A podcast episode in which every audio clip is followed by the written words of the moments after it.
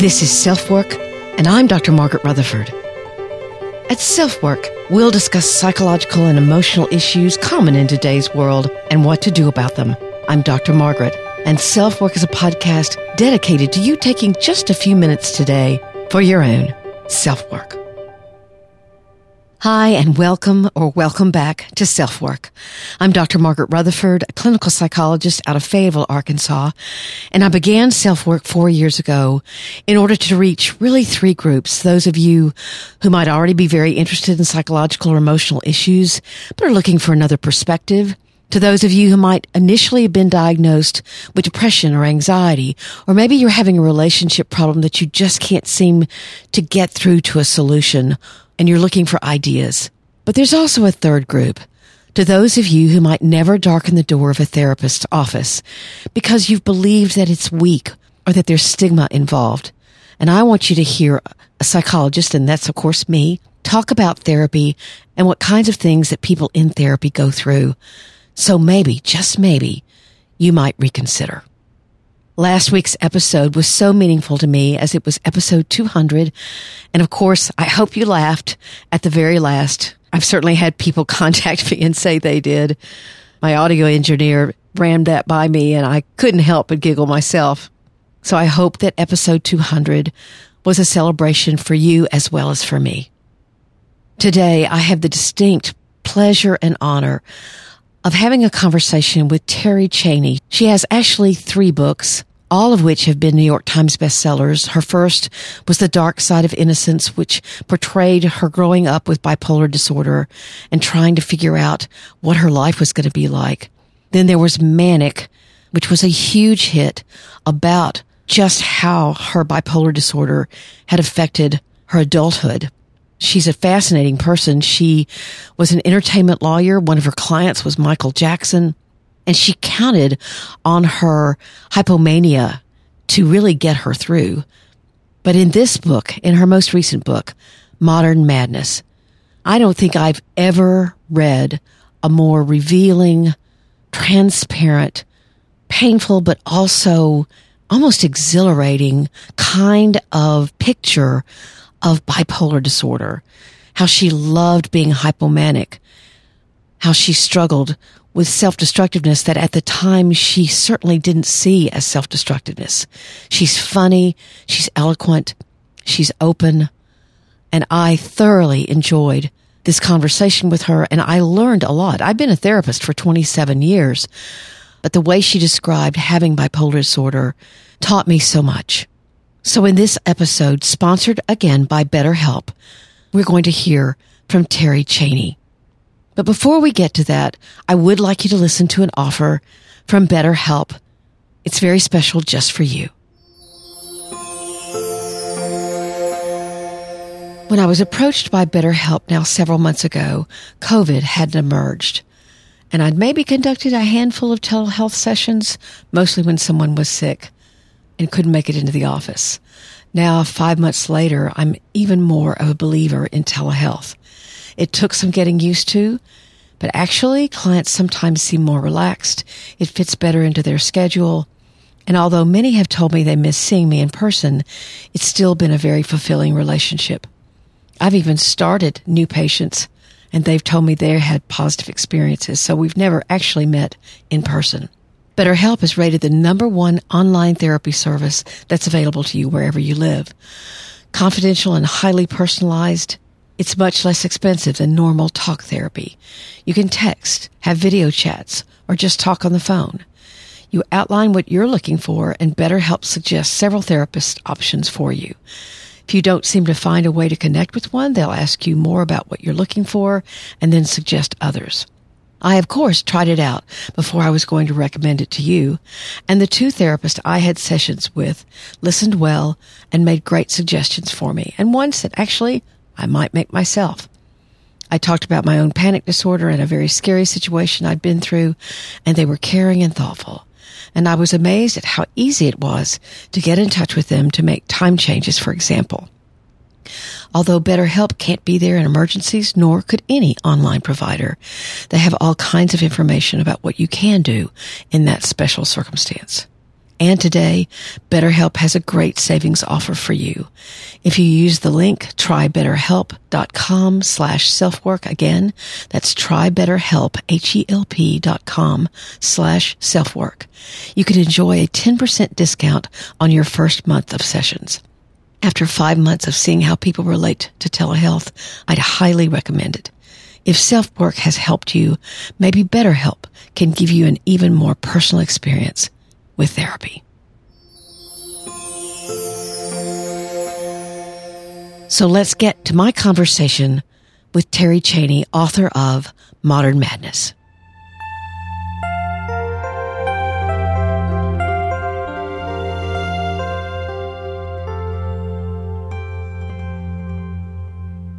Terri, I want to thank you so much for being here today on Self Work. I know my listeners are just getting accustomed to having guests back on the show, but they said so many great things about my discussion with John Moe, and I just was thrilled. I was going to say so excited, but I was thrilled when y'all reached out and said you would be willing to be on Self Work. And welcome. Thank you for having me. Well, I want to talk obviously about modern madness. I've told you previous to starting this interview that I had read it cover to cover and I could not put it down. I knew I had the weekend to read it, but I thought oh, I'll read a little bit Saturday and a little bit Sunday. And my husband kept coming up and going, Are you going to stay up here all day? wow. You finished it in two days? Uh, one day, actually. So while while taking notes. So wow. I had one question that's kind of a process oriented question because when I started the book, I got a little confused and then I figured it out. I don't want it to surprise other readers. It sounds as it sounds like modern madness is more sort of a series of essays about different parts of your life and different experiences and and both uh, severely um, manic events or depressed events that you had and kind of a was, I felt like I was hopscotching through your bipolar disorder a little bit. Is that the way you meant it to be? That's exactly right. You put it perfectly. Um, it's not a chronological account. It's more aspects of my illness or mental illness in general that I dive into. Well, it, once I sort of got it, I thought, "Oh, this is what she's doing." And now, if if readers or listeners wanted to have a more autobiographical or or what did you you just use a great word, a sequential yeah, there you go. Sequential um, learning about your bipolar, which you've written two other books. Would do both of them kind of talk about that, or? Well, my first book, Manic, a memoir, is about my life as an adult with bipolar disorder, and my second book, The Dark Side of Innocence, is about my childhood growing up with bipolar disorder. So that should give a pretty complete picture once you've read those two. Well, I tell you, I had not read them, but I'm going to read them because I learned so much. I've been a therapist for 27 years and I've treated a lot of people with bipolar disorder. And I just, I was reading and I thought, oh my gosh, I know I've heard these words. And yet you put them so, you were so transparent and so gritty that, you know, sometimes people are, they really struggle to think, can I tell my reality? and even in even in the therapeutic relationship. So I want to I want to thank you for that. Well, that was one of my goals that healthcare providers might read this and get a sense of what it's really like inside a person's body or inside their mind. I wanted a visceral feeling to the book, so that sounds great that you yeah. had that response you you got it. You you've made that happen. so I sat down and I took notes as I was reading, and from sort of a psychologist or therapist point of view. And the first one was you described feelings of kind of a humiliation a few times in the book, and it was enough to get my attention. And I wondered the juxtaposition of the transparency of the book and you still talking about you know, it embarrasses me when someone asks me if I'm manic or, you know, there was one lady who said, can't you just have a normal conversation? Or someone said that. I'd love to hear more about that. Well, I still have a hard time, believe it or not, sometimes acknowledging that I'm bipolar to people who don't know it. But when you write a bestseller called Manic, and it's about your life, that cat is pretty much out of the bag. So I've gotten a lot more used to talking to people about it and as for the intensity with people, um, my emotions are very intense. Sometimes I can modulate that, but most of the time I have very intense reactions. And I read a book by Susan Cain called Quiet. Yes, I've read that book. Marvelous book about introversion, introverts mm-hmm. and extroverts. And it talks about the virtues of being an introvert and wanting depth and intimacy in your interactions. And that made me feel so much better about myself. Well, uh, you know, sometimes one of my nephews tells me I don't have a filter. So I've heard the F word before, yes. so basically that's more of a past thing that you have felt the humiliation or the the feeling self-conscious about it. Now you don't feel it, but that's probably very normal. I think I still feel a little nervous, but my the response from people is almost always, well, my sister has it or my coworker has it, I have it, or I have depression or anxiety. It is amazing. I call it the six degrees of separation effect because everybody knows somebody and they're eager to talk about it. So that's been very encouraging. Oh, that's great. Yeah, I think that certainly what I have have a firm belief in is that the more we talk about mental illness or I have panic disorder and I talk about it all the time and I think it's very helpful to do that. Absolutely. I loved your manic cheat sheet on page 24 and I'm going to read a little bit of it. I mean, I can get the Oh dear. okay, whoops. Got to turn the book around so you were about to do something that you would you would have regretted and you pulled out this manic or kind of fell out of your purse or something. Yeah. you said don't change into something sexier. Wear granny panties and flats. Don't make friends with strangers. They're strangers. Don't drink anything but iced tea. Lipton's not long island. Don't get naked except to shower alone and don't shave your legs. Don't try to beguile attractive men or attractive women or cops don't pull out your credit card for any reason except if necessary to post bail. Don't call or text or email ever except as noted for bail. Don't cut your hair short. You aren't Audrey Hepburn. Don't quit your day job and don't follow your bliss. What I wondered though, because when I've been dealing with someone who's manic or hypomanic in front of me, for them to actually have a list that brings them down to earth, it surprised me that yours did. Well, that list was obviously not written when I was manic. It was written afterwards, after consequences, right. after consequences of being manic and losing my judgment and acting recklessly with men or spending all my money, um, which is a very common thing in mania. And certainly I've done that. Um, but the advantage of having my manic cheat sheet that I do still carry around with me is that it reminds me that I do get manic because there's a point in my mood cycle where I tend to forget that very, very salient fact. Uh, and I don't realize that I might be putting myself in danger. So that's the point of having that. And there, it's taken a lot of time to have the awareness of the illness so that I can sort of separate myself from it a little bit. I've never, as a therapeutic technique, I've never had anybody write out something that concrete and tangible. I think that's absolutely wonderful. I'm going to incorporate it into my own work. I so, should write one for depression as well. Yeah. I, I haven't yeah. done that yet, but I should. So let's talk a little about when you've been suicidal. You very, very poignantly talked about that you were actively suicidal. You had bought a gun, but you weren't able to legally bring it home. And you said something very similar to what John Moe said. You said your therapist called you every hour because he or she was working, and that you. Well, just explain what what happened. I mean, how do you think about that now? Well, I went to buy a pearl handled pistol in Beverly Hills, and there was a short waiting period. And that day that I was supposed to pick it up, or I believe it was the next day I was supposed to pick it up, um, my therapist knew I was feeling suicidal, but he didn't know about the gun. And he kept calling me and calling me and calling me every, after every patient. And it just made me realize that if I were to hurt myself, I would be hurting a lot more than myself. I would be hurting him. I'd be hurting everyone who loved me. It just became very, it's, it's amazing how small acts of kindness, like a phone call or a text, just letting you know that you're being thought about and that you're loved can interrupt that suicidal ideation and that cycle, that downward spiral. That has happened to me a number of times. I hope the listeners are, are really tuned into this because this is such an important fact that it you you think you can't keep someone from dying by suicide, but you there are small things you can do to at least help give them pause, right? To give them pause is a perfect way to put it.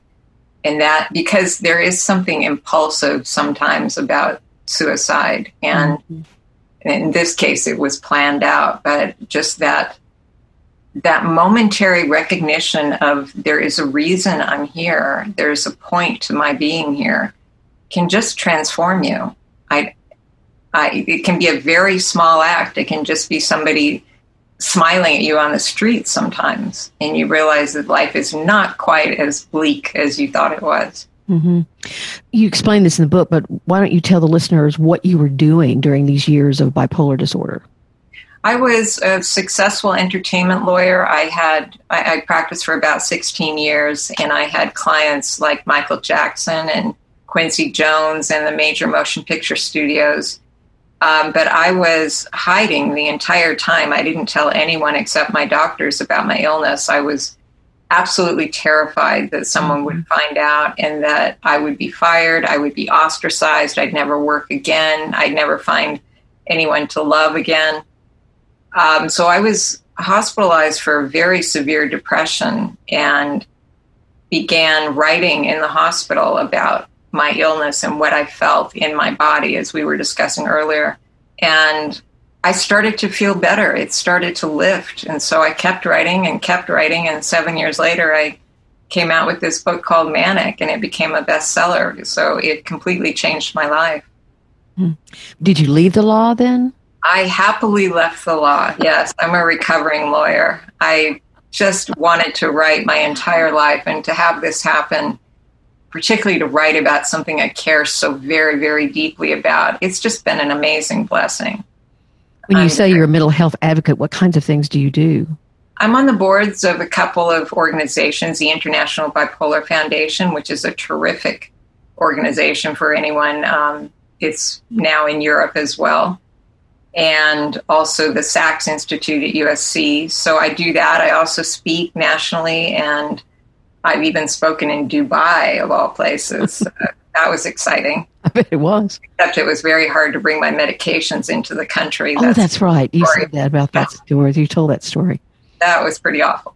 But I, I have a lot of people that write to me since my books came out, and I also have a blog on Psychology Today that has over a million readers, and I hear stories from everyone. It seems like so many people are eager to tell their stories, and I just love being, you know, a conduit for that because I do think that's how people are going to heal is by disclosing their illness and sure dealing with it.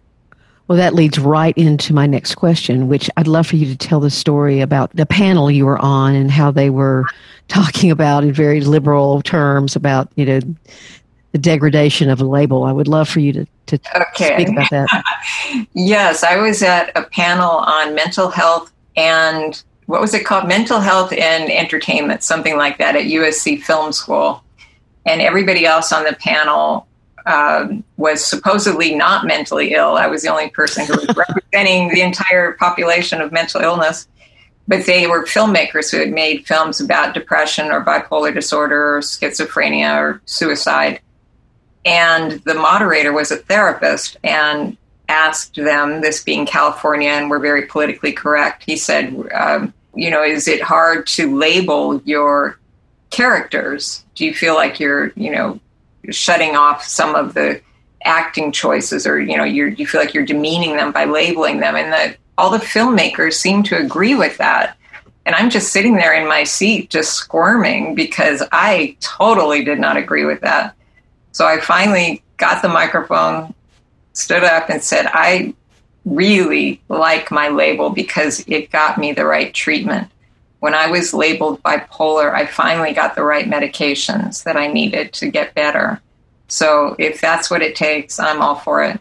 I don't see anything humiliating or demeaning about it that's so interesting. Of course, bipolar is one of those disorders that unfortunately has found its way into pop culture, and people are saying, you know, oh, I'm so bipolar and this kind of thing. And I remember writing a, I think it was a, a post for the Huffington Post, and it was not all.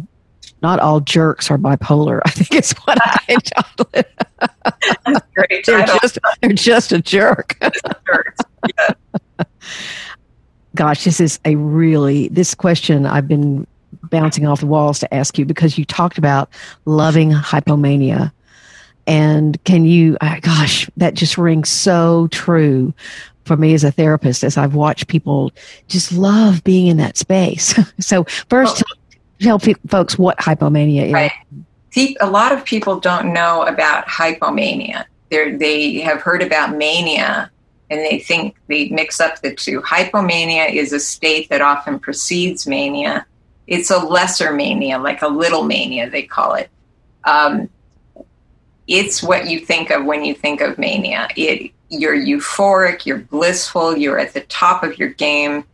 You just are extremely productive and make connections between all sorts of different things. And there's something very strange that goes on when you're hypomanic. You're very charismatic. I attract everyone to me when I'm hypomanic. I, I must radiate some kind of pheromone because men, women, squirrels, I mean, everyone just seems to think I'm wonderful and I feel wonderful. So I think I project that mm. into the world. So again, what was it about you know, you, I think you said, but the hypomania is like a sort of Damocles. It's, do you think that's, for, you use the term forgetting. Do you think that you forget the, the depression that's likely to come or do you dissociate from it or what, how would you describe that process? It's an interesting process. Not in hypomania, I don't forget my other mood states, but in mania, I do. In mania, I just my judgment is so off that I don't remember that I might come crashing down into a depression. Mm-hmm. Certainly, when I'm in a depression, I am convinced that I have never felt any other way. I'm never going to feel any other way. Um, it drives the people around me crazy because they cannot convince me otherwise but it's very helpful to have them try because i do i do listen to my loved ones when they say you know you've just got to make it till thursday. Your cycles are usually four days. Hang in there. But i don't think it's dissociation essentially. I think okay. it's more um, like childbirth. You just forget. Yeah that's fascinating. You know bruce springsteen he and I are really good friends. I'm kidding, of course. Boy, I sat up in my chair. in an article, he wrote that he has to he has counted on his wife so much to let him know when he his depression was getting out of hand, and he goes, "I don't know what would have happened if I didn't trust her voice." So that's really important, I think. Family and friends can make a huge difference. I have a, sort of a cause, if I can go into that. It's, sure, please do it's five words and it's just five little words tell me where it hurts i wrote about that in the book mm-hmm. and i think if family and friends say that to someone who's depressed as opposed to giving them advice telling them to eat more blueberries you know go exercise get get a good night's sleep i mean when you're depressed you've you've tried everything and you're just it's not a matter of choice you do not choose to feel that way. But when mm-hmm. someone says to me, Tell me where it hurts, it doesn't shut me down the way advice does. It opens me up and I let some of that darkness and despair out of me. It can be very hard to listen because a depressed person can see the world in very bleak terms. But if you love them and you really want to help, I think that's those five words, tell me where it hurts, can really do it. I've called depression like an implosion of the self.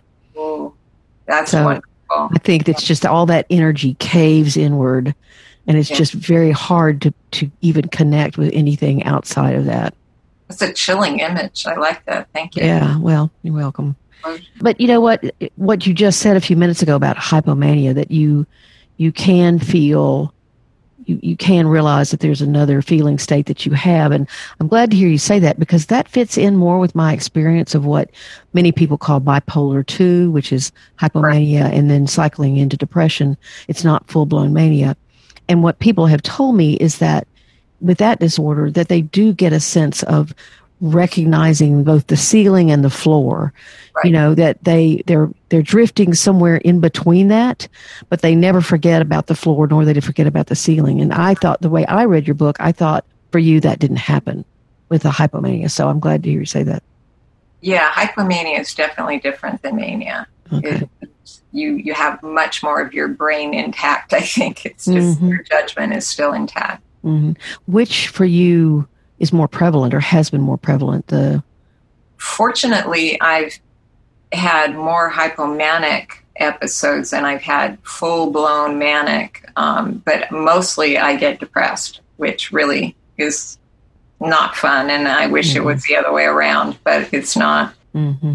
But I'm what they call a rapid cycler. So I mm-hmm. go very quickly in between moods. And even in the course of a day, I can shift moods. Well, let's talk about rapid cycling then, because a lot of people are not going to understand what you mean. Well, bipolar disorder is a disease of shifting moods or an illness of shifting moods. And when you're a rapid cycler, you can cycle very quickly. There's actually something called ultradian rapid cycling, and that means you can shift moods in the course of a day. Um, I can be very ecstatic, or I can be very down, or I can be very uh, uh, sexy, or I can be very removed. You know, it just it's hard to keep track of me when that happens. And mm-hmm. it's fortunate in some ways because my cycles are generally four days of depression followed by four days of mania, four days of hypomania. It sort of cycles that way. But for so many people I know, their manias or depressions last for months, and I, I simply can't imagine how hard that must be. Mm. Um, the only problem with being a rapid cycler, really, for me, is that it's very hard to treat because you're chasing moods like a comet's tail. You know, it's going so quickly. Yeah, I've had some rapid cyclers, and it is it's much more puzzling and complex to to try to help them one understand what's going on with right. their own minds, and then try to come up with some behavioral strategies to help. Well, it's hard for the other people in your life too, because yeah, you know what do you believe i feel like the girl who cried wolf you know am i am i ecstatic as i was saying or am i you know really suicidal. I mean, it, what do you believe? Yeah, that's yeah, that's fascinating. I hadn't thought about that, and it's like a kaleidoscope, I guess. Yes, it is a kaleidoscope. Yes. So, you've also published this book at a time when certainly our country is is facing all kinds of struggle with systemic racism, and you talk a lot in the book about how you were so lucky to be a, a white woman, middle aged woman who was seeking medications for these things and treatment. And can you speak a little bit about? I'm sure being on these boards and being a speaker, you're hearing a lot from people of color and other minorities.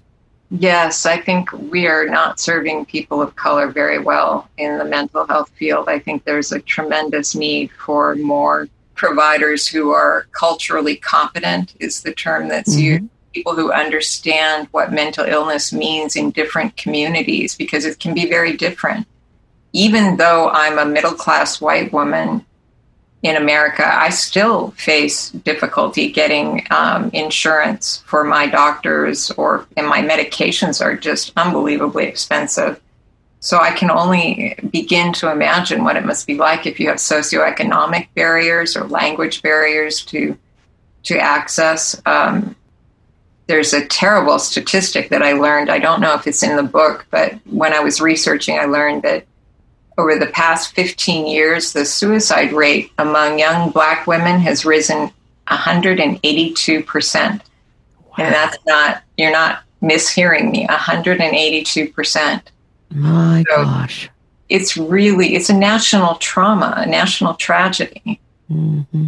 Well, I, I know that that's certainly far exceeding what's the national average? I mean, far, far exceeding. Well, you wouldn't believe what some statistics on suicide in in, wow. in America. Another person dies every forty seconds. That so I know. Mm-hmm. There is a mental health and suicide epidemic at the moment, and it's it really needs to be looked at right now. I don't think we can wait. I think it's important right now while while we're in this sort of greater awareness mm-hmm. about our health. I think we really need to include mental health in that. I know as a therapist, I've gotten many more seminar brochures and things like that on cultural competence and, right? and, yeah so it's it's definitely coming through to clinicians that at least the people who are leading these seminars want you to they're suggesting hey take this it's worth your while so and it that's obviously terrific. is that's um, just terrific you know, I I also read with a smile on my face because I just published a book on perfectionism and its linking to depression. How one medical doctor just said you're far too articulate to be bipolar, and then turned around and also said, but if you convince me you are bipolar, then the pain you're feeling must be anxiety. It's like it was black and white. Can you talk about that a little bit? Yeah, that guy I think was just a jerk. Uh, one of those jerks. Yeah. One of those those jerks we were talking about. I think that you really can't always fault doctors, though, um, because people don't often have a vocabulary for what's going on in their mind and in depression and can be very difficult to write about. So I know it's difficult to talk about. We really need a vocabulary for mental illness. And I'm hoping that Modern Madness and my other books will start to provide that so that people can read about it and say, yes, that's how I felt. I'm going to tell my doctor and he can mm-hmm. help me. Mm-hmm. Um, but this was a, a, very skilled clinician who should have known better, but they mm-hmm. exist. The stigma still exists. Yes, it does. Definitely you talked a lot about how you were frustrated that it was called mental illness. Um, can you talk a little bit about that? Yes, I, I don't like that term. I would prefer. a lot of people don't. I really, because it, it's a physical illness. Believe me, when you're depressed, you feel it physically. There's a, mm. for me in particular, there's something called psychomotor retardation that happens. And a lot of people don't know that term. And I think they should, because what happens in depression is you get almost paralyzed physically. Your will, your your motivation, and your body get to the point where they just can't move. And for example, I have a pen sitting here on my desk at the moment.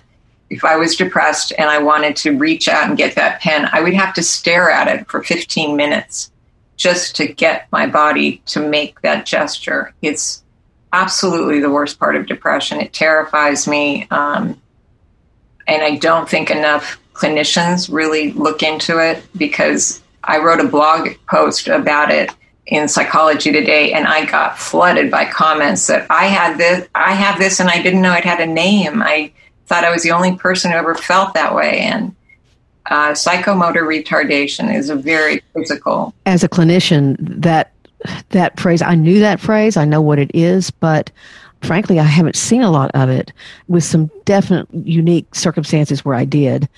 Um, but then again, I'm in you know a small town in Arkansas, and so I don't know exactly how that affects it. But and I'm I'm in private practice. I'm not in a hospital setting, so it may be that I just don't see it as much because the people that will pick up the phone and make an appointment with me right are the people that are so so it was really wonderful to be reminded about that that's great and i never see my therapist when i'm um, that depressed because it's just too much to ask me to get out of bed to go mm. somewhere and i'm really hoping that the advent of telehealth will make a difference because i notice i can talk to him on the phone some of the time when i'm that way but i, I simply can't uh, get out of bed it's just too much have you stayed with the same therapist over the years?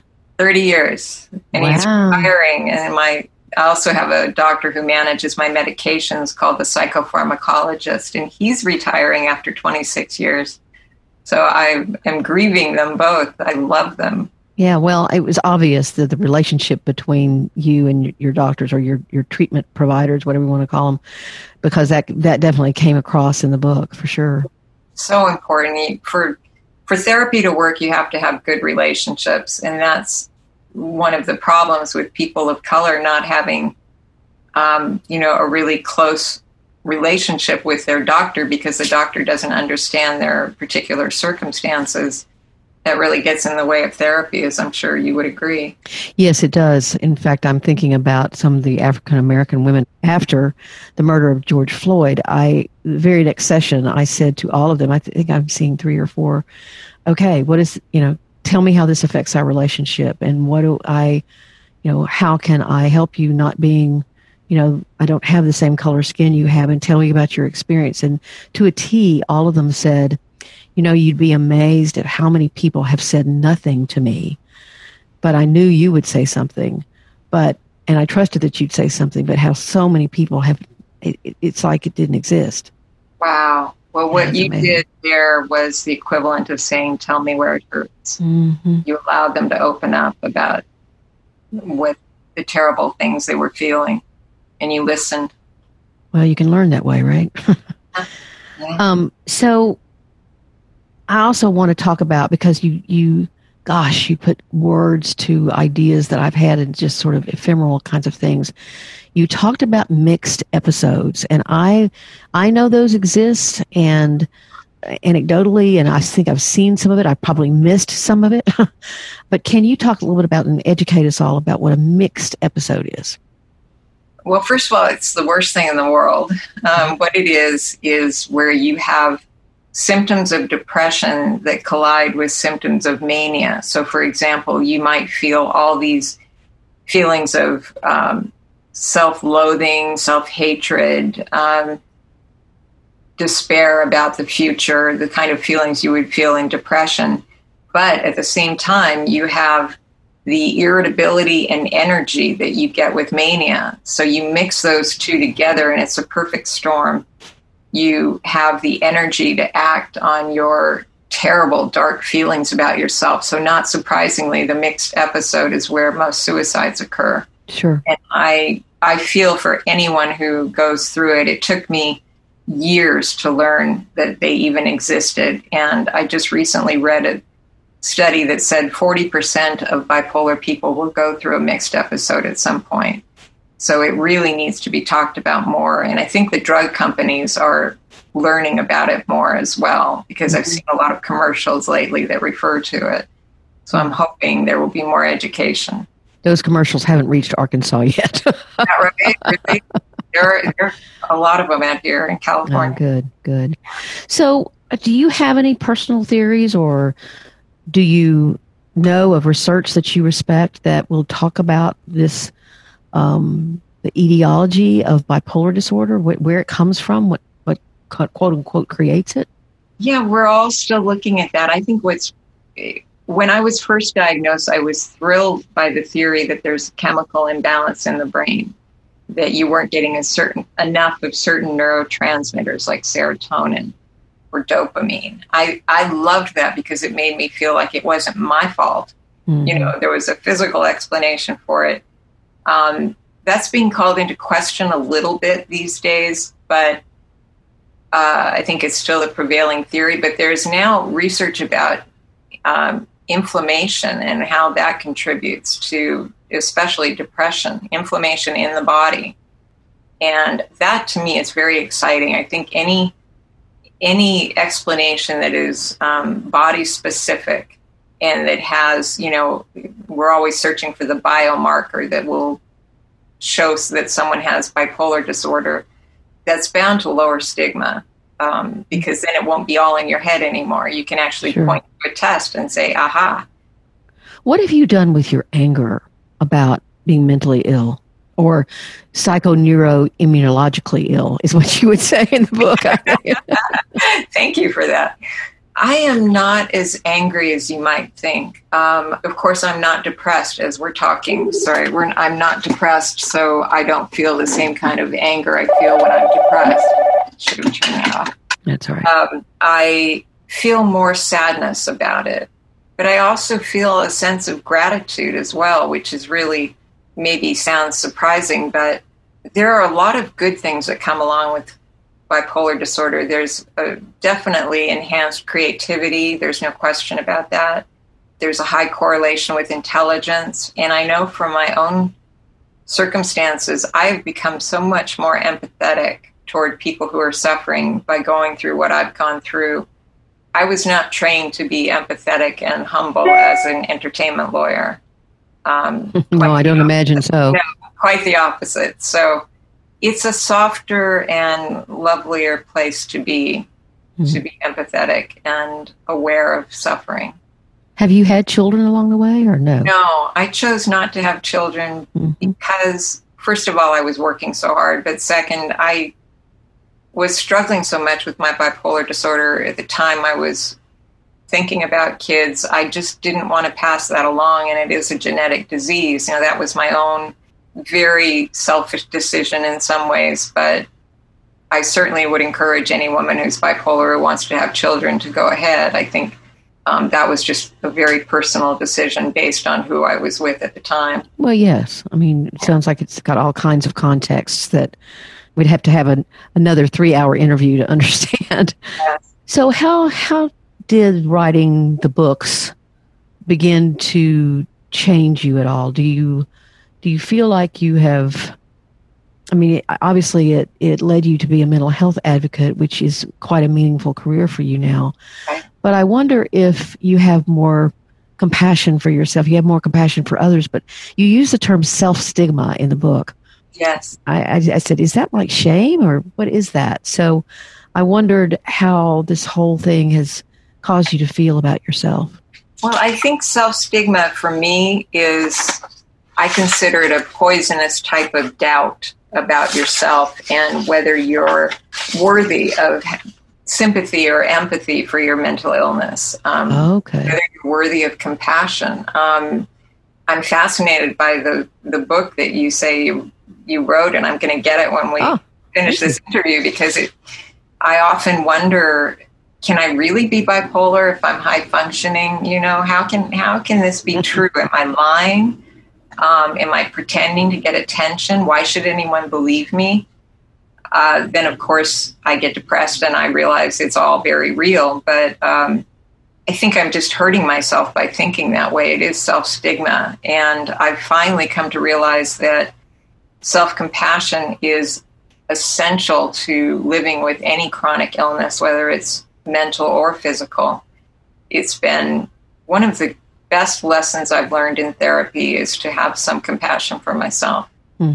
You know, I, I would like to end the interview if we, we can. By the way, um, why don't you say something about the virtual reading you're going to have?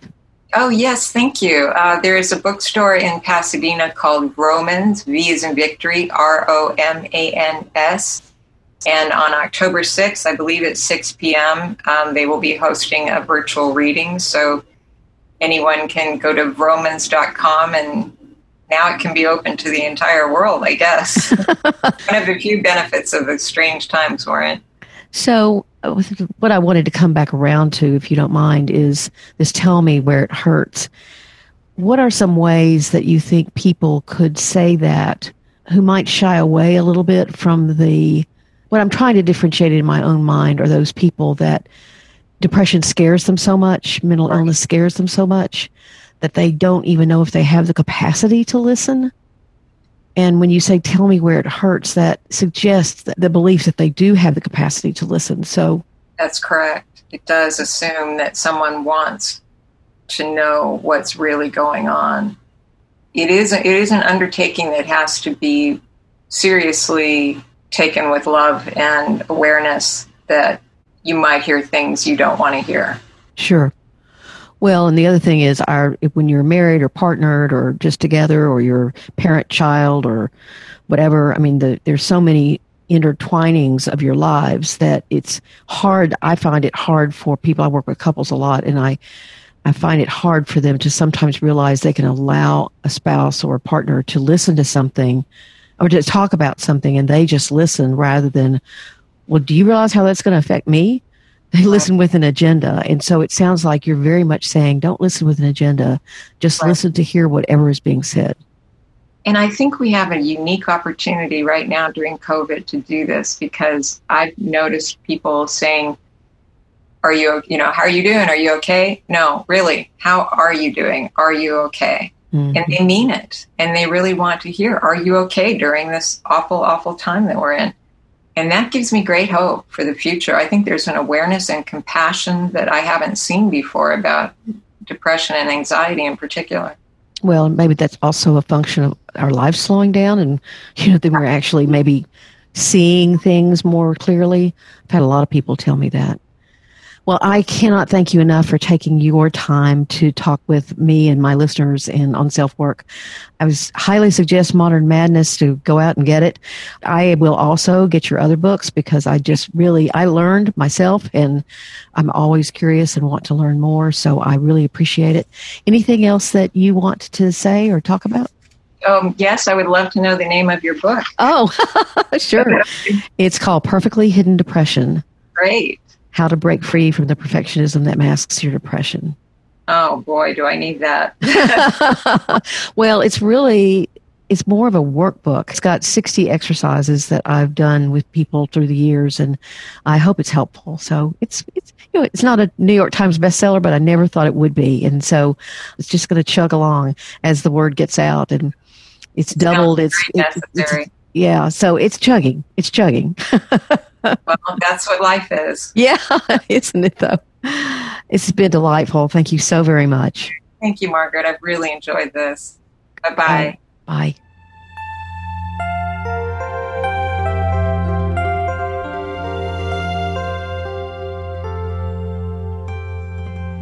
I hope you enjoyed that and learned from it as much as I did. I will tell you that Terri got back with me personally, not through her publicist, and told me how much she'd enjoyed it because I think I took the time to ask her questions that not many people have asked and to delve into exactly the depth of what she was talking about in her book. These conversations, the one I had a few weeks ago and this one with Terri Cheney, I'm going to continue and I'm going to be asking questions that aren't just the pat questions that all the other interviews ask her.